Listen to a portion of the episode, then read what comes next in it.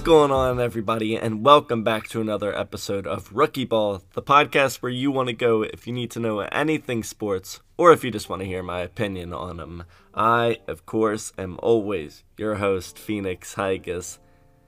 I hope everyone had an amazing weekend and is having a smooth transition into the week.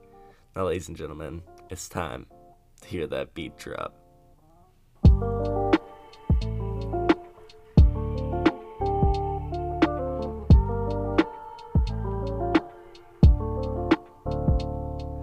As I said, welcome back to Rookie Ball. I hope everyone had an amazing weekend, and there is some big news in a couple of sports right now. As the MLB continues to do their meetings, there has been a lot of rule changes so far that they have agreed upon, but no deal looks like it will be made anytime soon, unfortunately.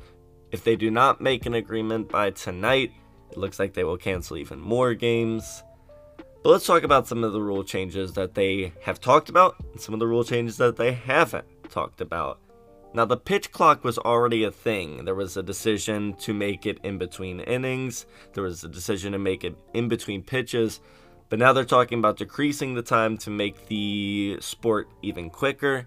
As we all know, it should become a little bit of a quicker game because even though it's around the same length of all the other sports, there's just a lot less going on in between the action of baseball compared to a sport like football and basketball. So, pitch clock decreasing that time will help a lot. It'll allow the pitches to just keep going and going and going. The batter doesn't have time to get out of the box and I think it'll help everybody here. It'll help the fans, it'll help the players to just continue the inning and not allow too much interference in between.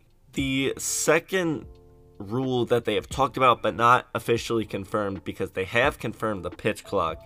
The one that they haven't confirmed yet is a medium pitch rule, and I mean medium speed pitch rule, in that they want the pitchers to throw a certain amount of speed so that it's not too fast to make it more competitive between a batter and a pitcher. And now, I truly understand where this is coming from. I don't agree with this rule, but the MLB has really become a pitcher's league, a defensive league, as you should say. And yes, I agree, as the NFL has done recently, offense and passing is just more electric than the other sides of football. So yeah, I understand you want to make batting, you want to make offense more important and more exciting in the MLB, but your proposition is to literally stop the evolution of pitching because because while I do agree that MLB pitchers do prefer speed over location in this new era of baseball, to tell a pitcher that you cannot throw past a certain speed is cheating, basically. It's saying that one side of baseball needs to be limited so that the other side can have a chance. I don't know. I personally think that's a dumb proposition. If there's anybody in the world right now that thinks that's a good proposition, I would like to know. The third thing they've talked about is banning the shift, and this is confirmed, and this is a rule that I love. For those of you who don't know what the shift is, Basically, the fielders are allowed to shift around in any way they want. They can all shift to the right side, the left side. They can shift in if, if they think a guy is about to bunt. Now, with the bunt, I feel like a shift should be allowed. Because if you don't shift and you have a player like Billy Hamilton coming up and he lays down a bunt, there's no chance that you are catching him. So personally, I feel like a shift with a bunt should be allowed, but the whole shifting to the right for left handed batters and the shifting to the right for right handed batters is so ridiculous. The best example I can think of, as I am a fan of the Cincinnati Reds, Joey Votto is a left handed batter who knows how to hit opposite field. He's always had the opportunity to hit opposite field, and he kind of plays like it. But just because he's left handed, all of a sudden, they started shifting to the right on Joey Votto, who is not a pull hitter at all. But even if you're not a pull hitter, if you're a left handed batter, most of the time you will pull to the right side of the field. So I really enjoy just regular baseball. This rule change to ban shifts is definitely for the purists of baseball, the old heads, the way they the way they wanted it to be back in the day. And I don't want to move backwards, but there are a lot of rules that used to be in place back in the day that did make it more exciting that they took away, and this is included.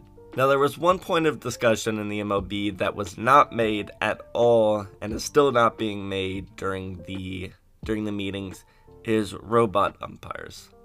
Now, there's been a lot of talk about robot umpires in the MLB, and it seems most likely that AAA will be going with a few tests of the robot umpires. But I was really curious to see in the MLB, and I understand they need to do a little test, so they're doing that in AAA right now.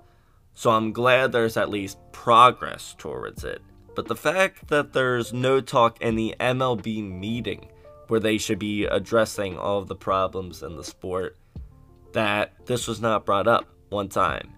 Because it is the future of sports. I truly do believe that eventually every sport that it's possible for that there will be robot umpires. Now obviously there's sports such as football where some of the penalties are totally emotional and just allow it to only be for humans. But with a sport like baseball, that can absolutely just be a robot umpire. The person who calls them safe, out, strikes, balls, and they'll be 100% correct every time. So if you can't tell by the way I've been speaking about it, I really am a fan of the robot umpires, and I do hope that the tests go well in AAA and they don't manipulate it to look like it went bad. I hope it does truly work out and eventually pushes it to be made in the MLB. But tell me what you guys think. Is the MLB going in the right direction? I personally don't think it is. Will a deal ever be made? I'm starting to question that as well. And will there be a season of the MLB? Who knows? But that's not for us to decide, even though I wish it was at this point. But I guess it's time to get into the NFL.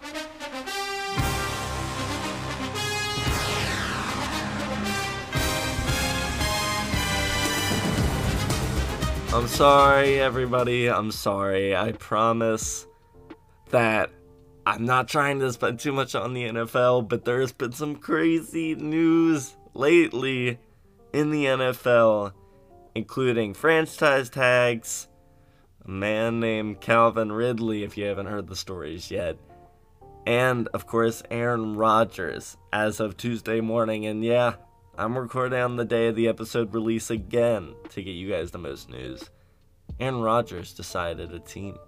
So, talking about the, I guess, more uneventful news, five teams have decided to use their franchise tags already in the NFL. If you don't know what a franchise tag is, it is a contract that a team can give to one player uh, at a set price for each position, usually one of the higher contracts for that position to keep them for one more year and discuss a contract extension throughout that season.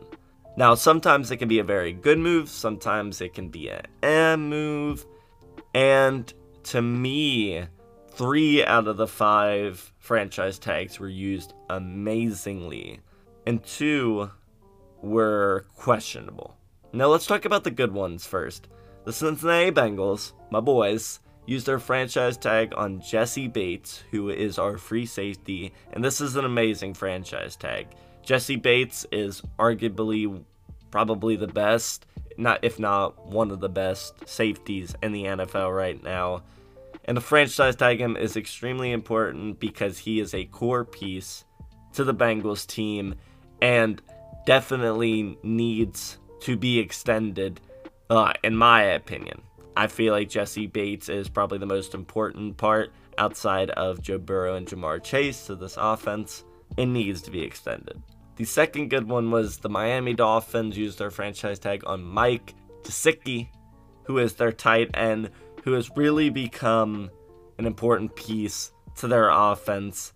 Now, they got to decide what they're going to do at quarterback with Tua, if they're going to stick with him. Jaylen Waddle looks like an emerging star after his rookie season at wide receiver. And Myles Gaskin had an okay year. There's a lot of potential in the Miami Dolphins offense, and I personally think they save a little bit of money by tagging Gesicki because he is most likely going to ask for a lot of money being one of the top tight ends in the NFL right now. So franchise tag him, see how this year goes, and discuss an extension with him. And if he's asking for too much, gotta let him go because you have a good future in your offense. The final good franchise tag that I think is an amazing one, even though I don't like this team, the Dallas Cowboys used their franchise tag on Dalton Schultz, who is another tight end, and he was amazing this season. He was a great target for Dak, and he was really the only receiver that showed up in the playoffs uh, in their one game. I think he shocked a lot of people. People were questioning how the tight end position was going to work for Dallas, and it worked out amazing. Now, he may not be on the same level talent wise as a CeeDee Lamb, and they are going to release Amari Cooper. So I think Dallas is moving in a very questionable way. Now, this is a great franchise tag, but releasing Amari Cooper, it's questioning me whether Dallas thinks they're competitive or not. Because they're showing that they're they want to be competitive because they're franchise tagging a tight end that did really well for them last season. But they're also releasing, in my opinion, their best receiver. I know a lot of people will say CeeDee Lamb, but I personally think that Amari Cooper was their best receiver. And they released him, so I don't really know what's going on. And we'll see if they make any moves with their running game. Obviously, Ezekiel Elliott and Tony Pollard are just not getting it done. So we'll see what direction the Dallas Cowboys move in. Moving on to the two teams that I think did not have good franchise tags. And one of them is, it's alright. I just personally wouldn't do it. The Kansas City Chiefs used their franchise tag on Orlando Brown, which, if you don't know, is a, I think, I believe he is a left tackle. If not, he is a right tackle. He is a tackle on the offensive line. And for me, this seems absolutely ridiculous because Orlando Brown is good. He's good. He is not great. And you know, you don't have to use your franchise tag.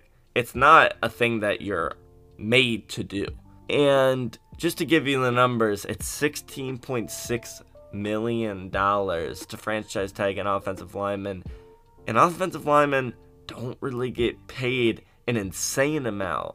And especially for this to be a subpar, middle of the pack offensive tackle, maybe on the slightly higher end to franchise tag him. It just seems crazy.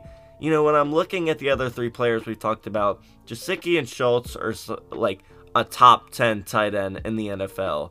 Jessie Bates is a top 3 safety in the NFL. Orlando Brown is not even a top 20 offensive lineman, in my opinion. So it's very questionable. You're paying him a lot of money. He's not this insane importance to your to your team, and Kansas City is already bordering themselves on the verge of passing that salary cap, and they're doing it even more by franchise tagging an offensive lineman.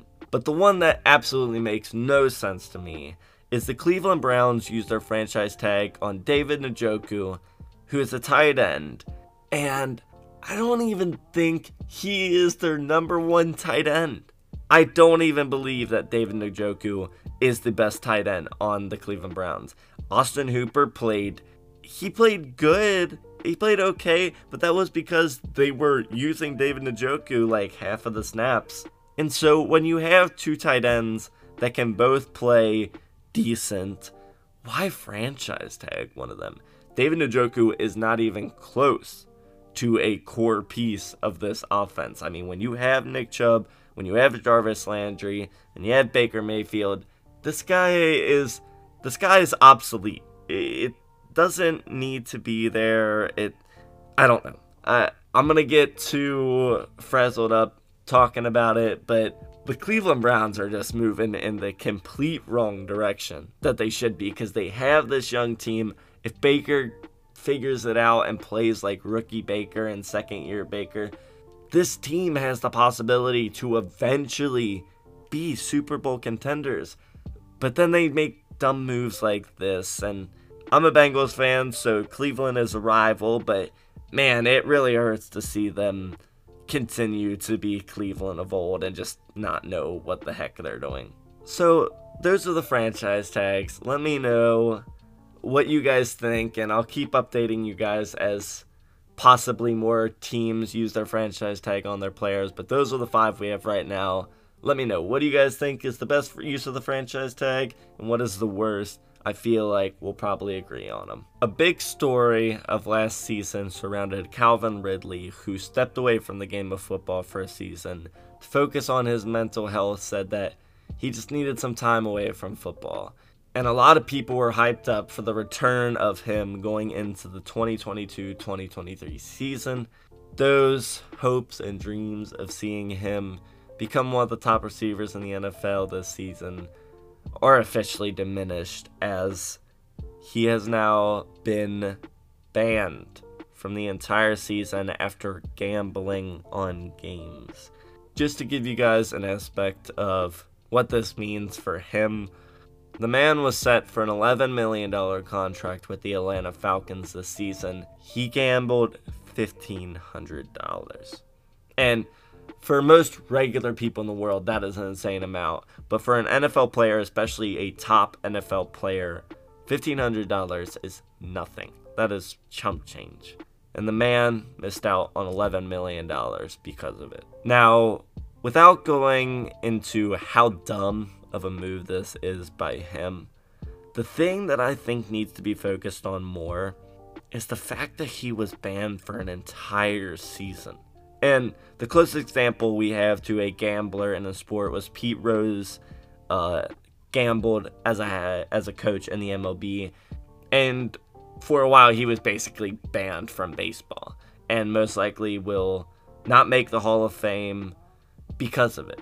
Now, while I do agree gambling in a sport does require some type of punishment, some type of suspension, a whole season seems very unfair.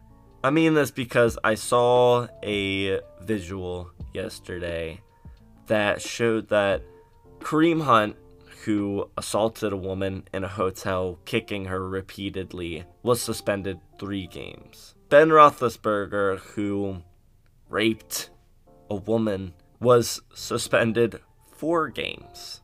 Now, these are legitimate crimes in the world. These are things that you go to jail for. And I don't know. This just seems. This seems too extreme to ban him for an entire season when there are players, and I have an endless list of them, that have committed genuine crimes in the world. Not just in football, because gambling on sports is legal in some states. But there are players that have done genuine crimes but have received less of a suspension than Calvin Ridley has for gambling $1,500. So, I mean, that's all I really want to say about it. Is because, yes, I do agree that he shouldn't have done it, and it was dumb, and he most definitely should receive some type of suspension or fine because of that. But man, I mean, there are players that have deserved a ban of a whole season that have not gotten it and he did for gambling. Let me know what you guys think about it. Let me know if you guys agree with me, and maybe you believe that he should have gotten a whole season, but players who've committed crimes should basically have gotten a ban from the sport. I don't know. Let me know what you guys think. I just personally think that he is getting screwed over right now. But moving into, I guess, sort of positive news. Aaron Rodgers has officially signed a contract with the Green Bay Packers. All this drama for nothing. He's just going back. And it's a $200 million extension. Now, I want to know what you guys think because Aaron Rodgers is kind of close to a Drew Brees age. Ben Roethlisberger age, getting close to the possible retirement age. a long extension could be very risky for the Green Bay Packers if he eventually lets age get to him to his talent. Now, if you guys have listened to earlier episodes, you know that I don't like Aaron Rodgers. He's annoying, he's a drama queen. In my eyes, he's a bad person. And this almost escalates it for me. Because, yes, I do agree that a crybaby story that gets his way out of a team just because he wants to cry a little bit is annoying. But for him to do all of that and then return to Green Bay, I just, it makes no sense at all. Like, all he talked about was how much he didn't want to be there. Outside of a few statements about talking about how he liked the players, which, yeah, you're most likely going to like your teammates. But I mean, all that talk that he had about how he didn't like the front office, how he had a bit of a conflict with LaFleur, I absolutely just don't get it. Now, I know Green Bay definitely wanted him back. He's one of the best quarterbacks in the NFL, back to back MVP winner. So, yeah, Green Bay, if they had the chance to re sign him, we're going to do it. But man, I just really don't understand Aaron Rodgers. I just really, I, I don't think anyone can open up the mind of that guy because it just seems absolutely ridiculous. It seems like he's playing this game like a child. But congratulations, I guess, Green Bay. Him being on your team kind of makes me want to root against you, even though I've always liked the Packers. I like their colors. I like I like how they operate. But them having Rodgers makes it really hard. Hopefully, hopefully this works out. I don't know. What I did just realize is a $200 million extension. Jordan Love is never going to play. Jordan Love is never going to play the game of football. They need to trade him immediately. So he has a chance. I mean, come on. I'm seeing a big Josh Rosen story here. A rookie that literally was given no chance. No chance at all to play the game just because there was hope in another guy, a veteran. So, I don't know. That just popped in my head that Jordan Love is literally going to never get to play the game of football because he's just always going to be behind Aaron Rodgers, who just continues to play every single year. Let me know what you guys think about it. Is Aaron Rodgers going back to the Packers going to lead them to a championship like they've always said every year? Will Davante Adams, who has still not made a decision, return to the Packers because of this? Or is he going to still test free agency? I guess we'll see. I personally would want Davante, as I'm a big fan of Davante Adams, to move into free agency and see if there's any other teams. Because I think even with Davante, that the Packers are still not going to reach a Super Bowl. So that was originally the end of the episode, right there was the Aaron Rodgers deal. But as I'm editing this episode, as I'm getting it ready to release, I get a news update that Russell Wilson has been traded to the Denver Broncos. Oh my gosh! Denver gets what they needed. Denver gets what they thought they were going to get in Aaron Rodgers, but they get it in Russell Wilson. This is crazy. I thought for sure Russell Wilson was a lock to stay in Seattle. They seemed so certain. But he's officially been traded. The return has not officially been announced yet, but it seems like it's going to be multiple first round picks, a couple additional draft picks, and some players. I'll be interested to see who those players are because Russell Wilson is a big name, but if there's already multiple first round picks involved, whew, that might be, um, I don't know. My first initial thoughts on it are Denver could be really dangerous next season if Russell Wilson plays like how we know he can, but this could also be a big flop for them. If their team doesn't play up to what they can be to their potential, this team could run into a lot of trouble, especially if they're giving up multiple first round picks and players. They're a team that was built for the future, and now they're going for it now because they have the talent to do it. On Seattle's side, this is an amazing move. Finally. And it'll become even more interesting once we learn how many picks and what players are involved. But finally, Seattle needed to enter rebuild. Now I'm curious to see who their quarterback's going to be now. Are they going to draft a quarterback this season now that they have a decent pick? This is very interesting. This is crazy. I did not think this was going to happen. I thought the quarterback market had officially dwindled down to the smaller players to the draft picks, but Russell Wilson is going to the Broncos. Tell me what you guys think. Is Denver going to do great this season? What's Seattle going to do at the quarterback position? I want to know everything. But with that being said, I think finally it is time to wrap up this episode. So, I hope you guys have an amazing rest of your week. I will see you guys on Friday, and I will see you guys on the flippity flip. Get out of here!